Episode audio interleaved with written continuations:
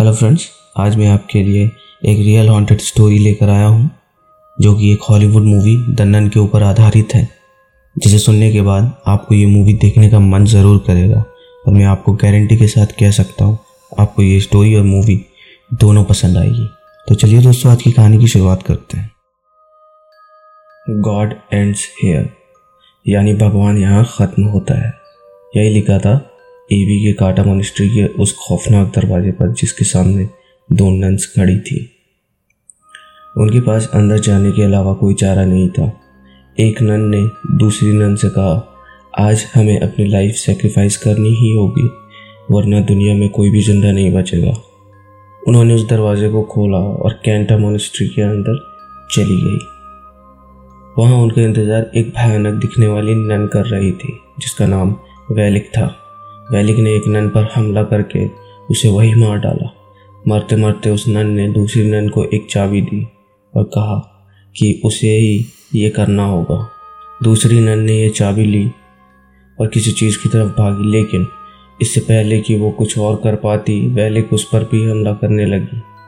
लेकिन वो वहाँ से भाग गई। इससे पहले कि वैलिक उस तक पहुँचती, उसने फांसी लगाकर खुद को मार डाला। जब इन दोनों नन के मरने की खबर रोमानिया के एक महान प्रेस्ट के पास पहुँची तो उसने इन सब बातों की तहकीकात करने की सोची और वहाँ अपने साथ एरियन नाम की एक नन को लेकर ए भी आ गए, जहाँ वो दोनों नन्स मारी गई थी। सिस्टर एरिन के पास एक खास ताकत थी, उन्हें बहुत से विजन्स आते थे, जिसकी मदद से वो किसी अनहोनी को पहले ही देख लेती थी।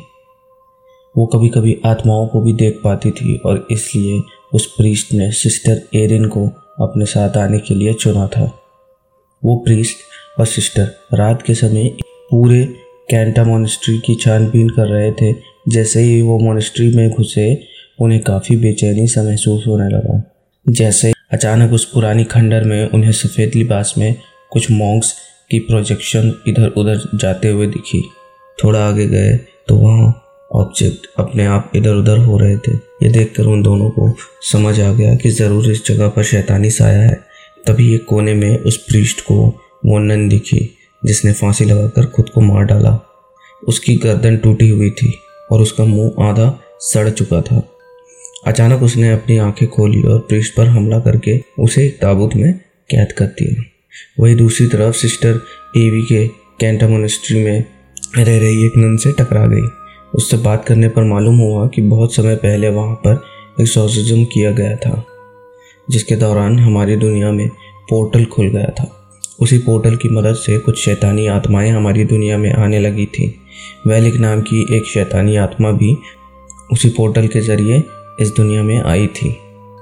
कहते हैं कि वैलिक बहुत ज़्यादा खतरनाक है और जो कोई भी भगवान की पूजा करता है, वैलिक उस इंसान को ज़िंदा नहीं छोड़ेगी।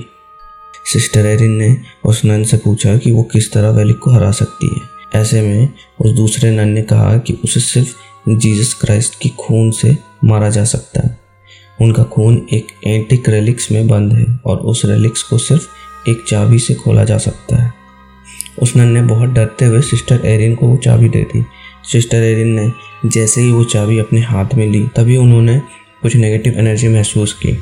उन्हें घुटन होने लगी और उनकी आँखों के सामने एक ताबूत का विजन आया। वो समझ गई कि प्रीस्ट किसी मुसीबत में है और वह उन्हें बचाने के लिए भागी। वो अपने विजन की हेल्प से उस ताबूत तक पहुँच गई। उस ताबूत के अंदर बहुत से सांप थे जो प्रीस्ट को अंदर से खींच रहे थे। लेकिन एरिन ने प्रीस्ट को किसी तरह बाहर निकाल ही लिया। जैसे ही प्रीस्ट बाहर निकले, सिस्टर एरिन ने देखा, उन सारे सांपों के बीच वैली लेटी हुई थी, जो कि प्रीस्ट को बाहर नहीं जाने दे रही थी। इससे पहले कि वो कुछ समझ पाते, वैलिक अचानक से गायब हो गई। सिस्टर एरिन ने प्रीस्ट को वो चाबी दी और उन्हें बताया कि वेलिक को कैसे ख़त्म किया जा सकता है। प्रीस्ट ने पूछा कि उसे ये सब कैसे पता चला? सिस्टर एरिन ने कहा, एवी की कैंटा मोनेस्ट्री में रहने वाली एक नन ने उसे ये सब बताया। इस पर प्रीस्ट ने कहा कैंटा मोनेस्ट्री में तो कोई भी नहीं रहता। वो तो पूरी तरह से उजड़ा हुआ सिस्टर एरिन ये सुनकर बहुत चौंक गई इसका मतलब ये चाबी उन्हें जिसने दी थी, वो भी एक आत्मा ही थी, जो वैलिक को हराने के लिए उनकी मदद कर रही थी। प्रीस ने उस चाबी की मदद से कुछ मंत्र पढ़े, जिससे उन्हें पता लग गया कि वो एंटिक रेलिक्स कहाँ पर है, जिसमें जीसस क्राइस्ट का खून था। प्रीस ने सिस्टर एरिन से कहा, आज हमें अपनी बलि देनी ही होगी, वरना इस दुनिया में कोई भी ज़िंदा नहीं बचेगा। वैलिक उनका ही इंतज़ार कर रही थी। जैसे ही अंदर घुसे, वैलिक ने प्रीस्ट को पकड़ लिया। सिस्टर एरिन ने प्रीस्ट के हाथ से चाबी ली और अपनी विजन की मदद से उस एंटी रेलिक्स को खोज निकाला। प्रीस्ट मंत्र में मंत्र पढ़े जा रहे थे, लेकिन वैलिक पर मानो कोई असर ही नहीं हो रहा था।